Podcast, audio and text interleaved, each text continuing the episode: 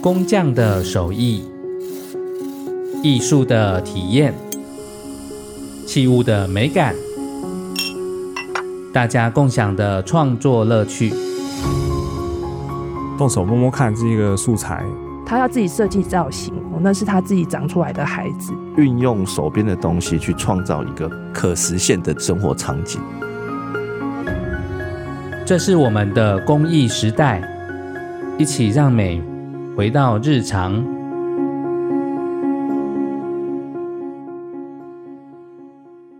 各位听众，大家好，欢迎收听由静好听制作播出的节目《我们的公益时代》，让美回到日常。我是主持人陈明辉。上一集我们邀请中兴大学杨德新老师来和我们分享。森林的一些知识，还有推广森林抚育、森林教育的最新的一些概念跟想法，也谈论到说，从森林到生活里面有哪些事情，或者哪些有趣的故事。那这一集呢，我们开始来从木工教育这一个环节，我们开始来讨论为什么我们在教学现场呢，要把木工教育放到学校里面去。先来介绍一下我们的来宾。慈心华德福实验高中邱一瑞老师，他目前是高三的老师，他过去也曾经担任慈心华德福学校中小学的校长，所以他等于在这二十年台湾在推动华德福教育里面一个非常重要的教育工作者。那我们请他先介绍一下自己。各位听众，大家好，我是邱一瑞，那很高兴今天能够来一起谈有关于木工教育的部分。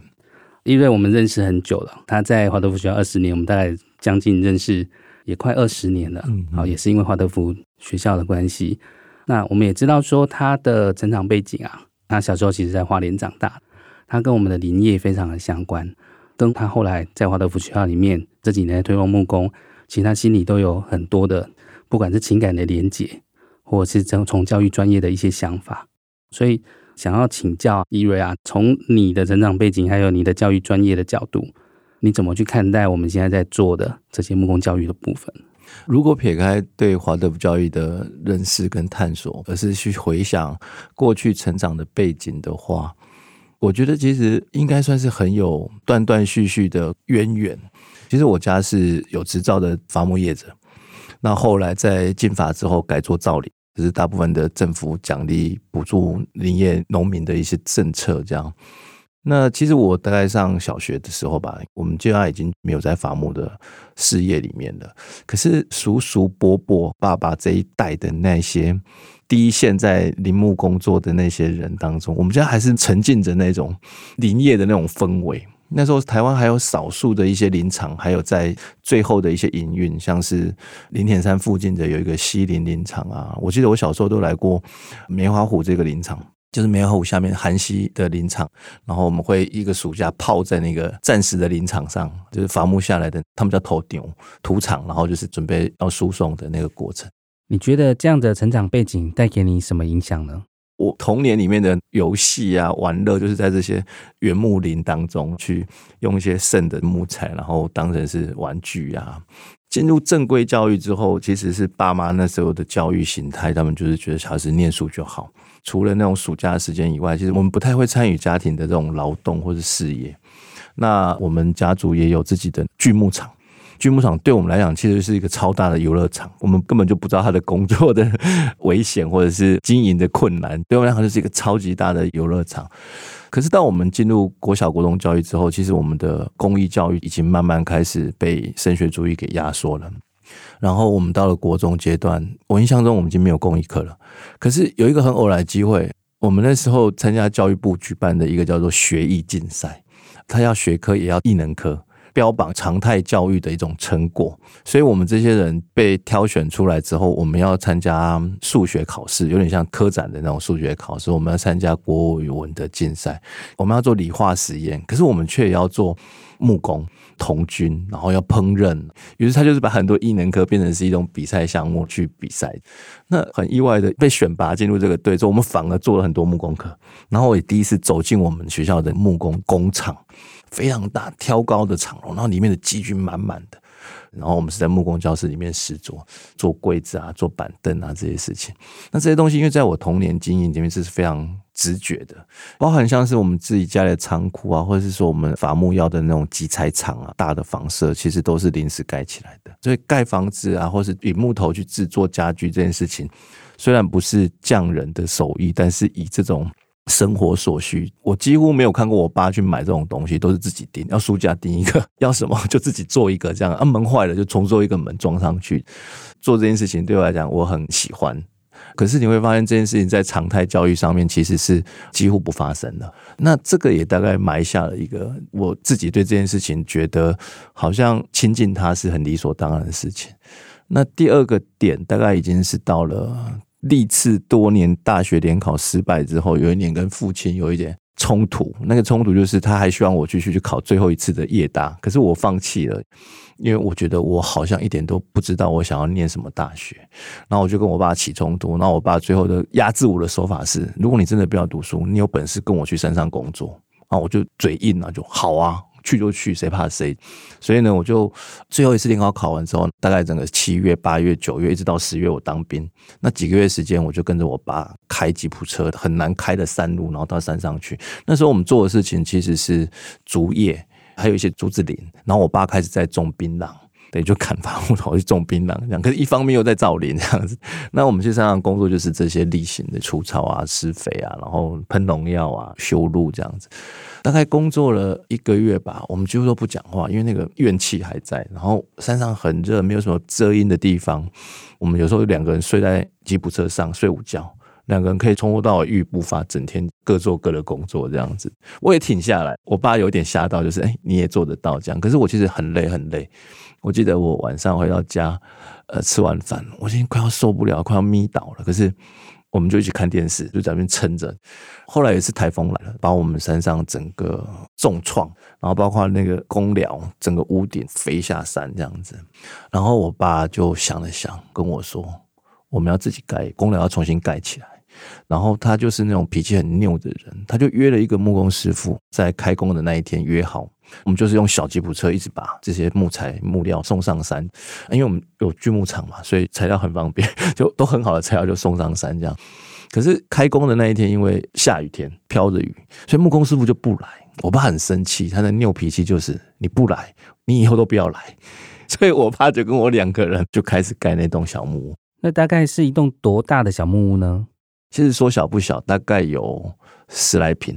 可以容纳大概十个大人的工寮睡觉、吃饭，还弄了一间浴室，然后弄一个小厨房，是那种大通铺的睡觉的地方这样子。然后我们两个人就从立柱开始啊，然后慢慢上梁啊。有时候是新的材料，有时候会把山下用过的这些旧木料搬上来，想办法改装，然后让它可以用。就用那个水泥沙油桶当地基去做立柱，因为那不是很精细的工。那个时候嘛，铁钉，然后大钉子、小钉子，各式各样的板材、鱼鳞板、屋顶板，技术难度没有很高，可是我也不知道怎么盖起来。反正我们两个人花了一整个月的时间，打造起全木造的一间小工寮。我觉得这件事情对我生命影响应该颇大的吧，这应该是一个很奇迹般的经验。因为这个经验之后，我去当兵的时候，我反而觉得当兵好轻松。接下来就跟木工没有发生关系了，我就去做吧台啊、调酒啊，当业务员。后来我去念大学，这段时间就再也没有这个木工的体验或者是触碰。那再来就是一进到华德福学校去之后，当我发现有这样的课程的时候，那种童年的记忆好像就很强的驱使，想要把它探得更究竟一点。哎，为什么呢？以前我们小学都没有木工课，为什么要放木工课？那地方也是建筑课、盖房子的课程，那件事情也对我特别有吸引力。对对啊，过去其实知道说你在年轻的时候曾经有这样子的一段故事啦，其实我们还蛮羡慕的。嗯，尤其是我们在都会的学校里面，是连锤子钉子其实都没有碰过，更不用说有一个锯木厂。我一直到这几年开始进到锯木厂里面看这件事情，它是怎么做的。我们就在想说，现在的孩子啊，他其实会蛮需要除了读写教育以外的生活的经验，或者说他可以透过双手去完成什么事情。嗯，所以我们开始在想公益教育是这件事。我们在前几年，就二零一八年的时候，接触华德福的木工教育，从德国这边请华德福的木工老师来台湾的时候，我们就在思考这件事情。事实上啊。因为十几年接触华德福教育，其实我也一直在问自己说：诶，华德福教育到底是什么？刚开始其实我们知道的是说，华德福教育是从德国引进到台湾来，在实验教育的过程里面走在蛮前面的一个实验教育的形式。啊，尤其像慈济华德福学校，它是第一所在台湾公办民营的实验的学校，一直有听说华德福学校里面木工课程是一个很重要的课程。可是事实上，我们一直也不知道说，到底华德福学校里面的木工课程，它是在上什么？而且为什么这样子的从德国来的学习体制，它为什么要把工艺的课程放在一个很重要的项目里面？这也是我们很好奇的。华德福教育它听起来像舶来品，有点像是时髦的东西。可是如果反推，它在一九一九年第一所学校在斯图加成立的时候，它的对象其实是当时出资者埃米尔·莫的一个香烟工厂老板。呃瓦朵夫华德福这个字的原字其实是这间香烟工厂的名称，就那间香烟工厂叫瓦朵夫。那瓦朵夫这个字把它拆开来，前面的字首有树木的意思，后面的字尾有村子的意思。所以后来台湾把体制外教育理解为森林小学，其实是跟这个字的典故有点来源的，不然怎么会凭空跑出一个森林小学？国外也没有这样教，这是第一个。可是，在那个时代啊，其实它着重的点。第一个，他有点社会主义精神，讲求的是带给劳工的阶层子女有受教育的新的机会。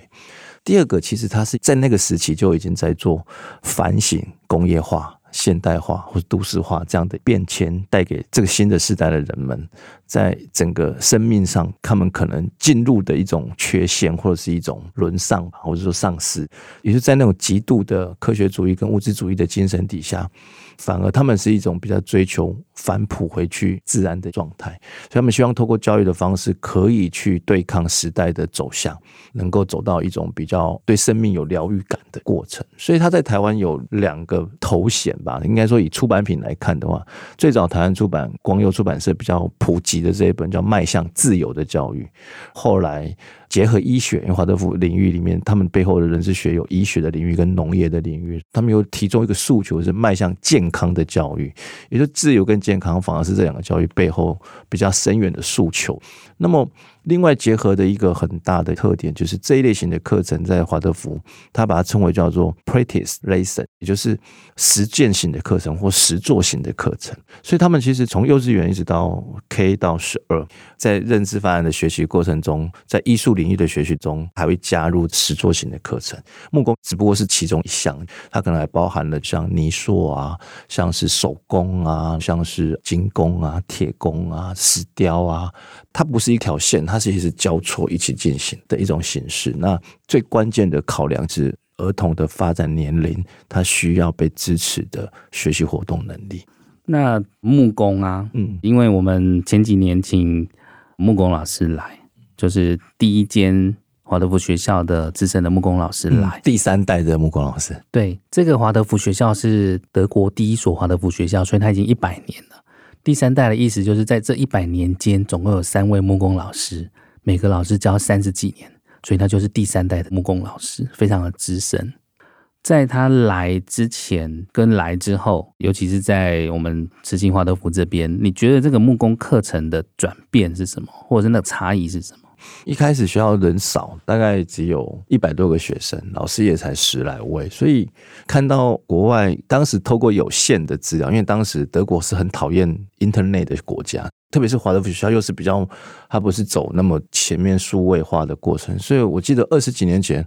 我有很长时间大量在网络上搜寻国外华德福的资讯，真是能够收集到寥寥可数，德国资料更是少。所以，我们只有透过短暂的国外老师来访，我们去认识课程，或是我们有人送出去受训。可是受训大部分也在受训机构，所以我们对国外华德福运作的课程，其实比较像是每个老师都像是学习者一样，每个人在自己的领域里面开始试着去学习发展。最关键的其实是先成为导师的，所以我们大部分的人力是放在教室内的课堂的学习为主。那一直到我们有一个德国老师 Peter，他来到台湾，他台湾女婿，然后进驻我们学校，有点像驻校艺术家的味道。他在德国的背景也很有趣，他德国其实是技职学校体系出身，他本科是防水加上水电，可是后来他大学进了华德福背景的人智学的艺术教育大学就读。后来他来到台湾，所以他也跟着我们发展在台湾的艺术课程。他最主要就带领我们在雕塑跟木工这领域上面进行。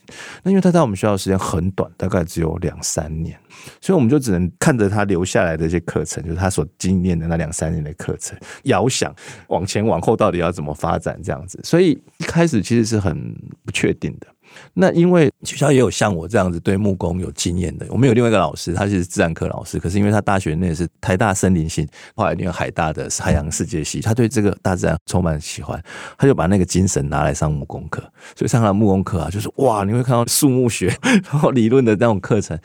可是我们都在找学生在做这件事情，我跟文化局申请了十万块的预算盖两座凉亭，然后我们请泰雅族的长老来帮我们盖。你那时候为什么会想要带学生一起去盖泰雅小屋呢？我那时候应该是受到谢英俊的启发。我不知道大家知道一个建筑师叫谢英俊，然后说在南投协力造屋，后来跑到四川汶川去协力造屋。他提出一种反省来说，在整个建筑领域的一个商业化的过程当中，过往的建材更多属于是开放性的建材，所以每个人都可以接触。可是当这一切被市场垄断之后，像纱窗我们就不能修啊。铝门窗我们也修不了，可是以前这件事情坏了，我们都可以有机会自己动手做，然后我们看得到它成型那个过程。他就在细数这种现代化、城市化之后，人好像失去了一些东西。所以你回想起来，就算现在是二零二零年，我猜如果往前退个五十年，有很多人的房子还是自己盖的，甚至一直到七年代才有被换出，就是开始有在卖房子当产品这件事情，它离我们都时间不算久。所以我就很好奇，那以前怎么盖房子？我就去问，我辗转就问到，在东澳、南澳这边，还有一些曾经当过村长的泰雅族长老们，他们还有一手能够打造自己房子的手艺。于是我们就跑去那边找他们，请他们来帮忙。我觉得他们来四个吧，刚好四个年代：四十岁、五十岁、六十岁、七十岁。然后他们自己本身技术也慢慢在消零，所以那六七十岁是全能的，可是四五十岁的其实做过，印象也不深。所以我们就变成一个团队在开始工作。那盖房子这件事情听起来是一件很不简单的事啊！当初你们是怎么开始的呢？我们就从他们祭拜的仪式，从杀山猪开始，然后他们就带材料来这边给我们。我请他们做一件事情，就是一面他们要在我们面前制作完成它。又希望我们能够有一些工作可以给我们学生做，三年级跟四年级小孩子，他们做最多大概就挖地基吧，去挖一个礼拜 一个洞这样子，很多人要往下挖挖挖一米多。那其实他们大部分的时间是在旁边，老师带领一些课程，然后一面观察长老，有些认识跟互动。他们的素材就是笔筒树、贵族、妈祖，然后有一种叫白毛，现在已经越来越少，在河川地才能采集的一种。作为屋顶的一种材料，它不是稻草，也不是芒草，它是有另外一种比较细、比较坚韧的叫白毛的材料。它是说覆盖屋顶的。它最主要的结构就是用黄藤泡水之后，把黄藤撕下来编织，从头到尾都是用编绑的方式去完成。我觉得那个历程是我第一次跟学生参与这样类似木工的课程。虽然那个工作比较像是大工程，学生参与度不是那么的紧密，可是我依然感受到，当他们进行这种课程的时候，他们跟在教室里面是截然不同的心态。他们所绽放出来跟他们所经验的事情，在他们脑海里面呈现的图像是截然不同。因为我们进行课程之后，我们就带孩子回到教室里面去，老师就引导他们去回顾我们今天的过程，或者重塑长老的工作历程，甚至他们就把它画下图。那些图我都到现在都还历历在目，那是很写实的活动场景，可他们是记在脑袋里面的。因为后来我就把侧拍的照片跟他们的画的图放在一起，就会发现，哇，他们怎么能够描绘的这么精确？甚至很多细节他们都可以看见。他们吸收这些事情，或是他们进入这些事情是浑然在一起的。它跟课堂有讲述发生，甚至有书本发生这样的事情，有很不同的形式。所以这是我第一次开始对木工教育这件事情产生的一种，我需要更深入去思考它的一个源头。那后来呢？这个是我们自己在教育现场开始做这样的尝试跟发想。那也会连接到你的童年的经验，嗯嗯。可是当我们这位 Stephen 老师他来到台湾这个过程，嗯嗯，我们也知道说，原本在紫英华德福里面其实没有木工教室的，或者说它其实是一个露天的一个工作的场域而已。是。那这几年的转变，你们在想的是什么？我们曾经度过一段只好去台湾各地找匠人来当老师的过程，或者是找匠人教我们的木工老师，然后教学生这样的历程。比如说，我们想要发展雕塑课程，我们就去找在地的这些师傅，就是他们做庙的啊，做一些传统建筑的啊，然后就会发现，哎，怎么跟我们想象的课程的效果差异很大？他们用浮雕的手法，会有很多。类似一种制定是好的图样图示，所以他们要做其实是把东西做成他们设定好想要的样子。这跟我们在其他课程中的经验其实很冲突的。对我们来讲，开放式的素材，然后能够让工作本身能够展现学生的。内在或特质这件事情是需要的，不管是我们的绘画、我们的泥塑，其实都有这方面的特质。反正我们木工带进来的时候，就会发现，哎，掉到一个传统的一种不知道该怎么办的那个点上面去。因为做木工这件事情，很显然就是要设计作品嘛。所以一开始的认知其实完全导向在做那个作品本身，好像说啊，我的课程要放这个，我课程要上这个，就是做这个这样子，照着这样子一种模仿的过程。所以不管是教师啊、设备啊、工具啊，甚至是教学中的一种引导，就有一点点完全是走中了。概念上来讲，我们后来从 Stephen 老师来后发现，其实他应该要被放到所有的学科里面去一起思考。课程这件事情，对我们来讲是服务不同年龄层的学生。木工课只是比其他的课程拥有不同的媒介跟操作形式，可是他们要让孩子发展的东西，大致上还是几个大关键：从内在经验里面找到呼应，学习观察新的现象。以及开始尝试加入新的技能，然后去发展一些新的可能性。可是这个跟旧经验连接，以及能够从想象发展成可实现的东西的这个历程，它是非常看重个人的，不是老师教什么，其实是孩子的学习历程经历了什么。比如说，我们六年级会有一门天文学的课，然后到十二年级有一门天文学的课。可是我们在上这门课的时候，我们会去想，一到五年级的时候要怎么去预备天文学这门课。所以木工课其实有点这个味道，它正式课程大概五年级才进行。可是其实前面那一段时间，他怎么去预备，他能够进入木工课这件事情。所以你会发现，从他的感官啊，他跟环境的关系，还有他运用手边的东西去创造一个可实现的生活场景。甚至是到了一些比较简单的做箱子啊、劈柴呀、使用工具、运用工具，不管是银孔的，或者是锤子的，或是刀类、柴类、斧头类的这些东西，更早时候其实更像是游戏的一部分。我记得我看到国外华德福幼稚园，他们会放一只大锯子，一个人抱起来这么粗的树干，锯子就放在那里，每个小孩子过去就锯几下，可能锯了很久很久很多天之后，终于被锯开来了。然后我们就再锯下一个，他不是那么严谨的说我要做什么，更重要的是他在预备阶段这个阶段里面，比如说我们现在要布置一个季节桌，所以我们需要什么素材，那我们要去哪里找什么东西，然后我们可以改装什么东西，或是我们削一个东西可以变成简单的一些应变跟应用，像这样子的一种，它其实不是在木工课做，但是它在我们的生活当中要被发生。我想这个就呼应我自己童年经验的那种感受性。那我自己后来观察我自己的小孩。因为我们家会有这些工具嘛，然后他也不太被妥善管理。那我就发现我的小孩他去念幼幼班的时候，他们在节庆的时候要去制作一些像蜡烛啊这些东西，那我就会发现我孩子拿汤匙啊、拿工具的那个手势啊，比起他们其他同班同学就相对的正确很多，就是更好的使用工具的那个习惯。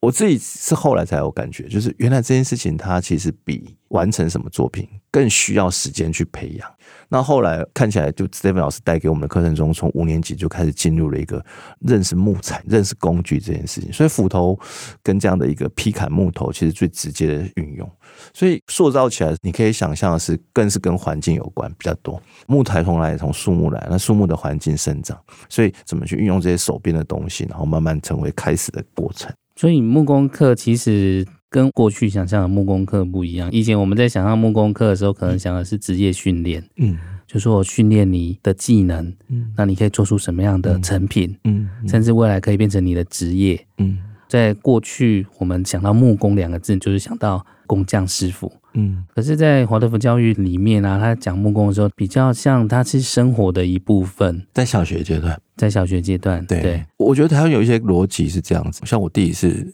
艺术创作者，然后他同时也当画室的老师。很多年前，他有教儿童绘画。然后你就会发现他后来不教了，他说家长就有期待，我花钱把他送来这边，我要看到作品，所以老师的任务就是让孩子在短时间可以拿出值得炫耀的作品。就作品这件事情，在我们东方的这种学习成效的逻辑里面，它好像是必然。所以像手工，我们就会出现很多材料包嘛，就木工也有点点跟这个类似一样的味道。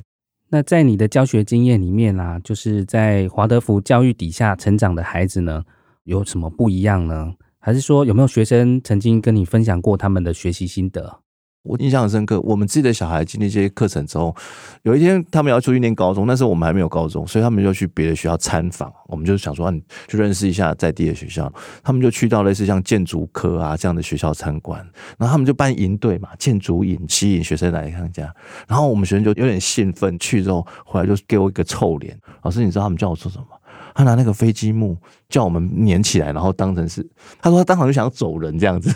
他无法想象为什么建筑科会做这种东西，这不是他想象的。当然那也是他们吸引高中生的一些手法，因为他们可能知道大部分的高中生可能就适合这些材料，可是我们学生就不太吃这一套。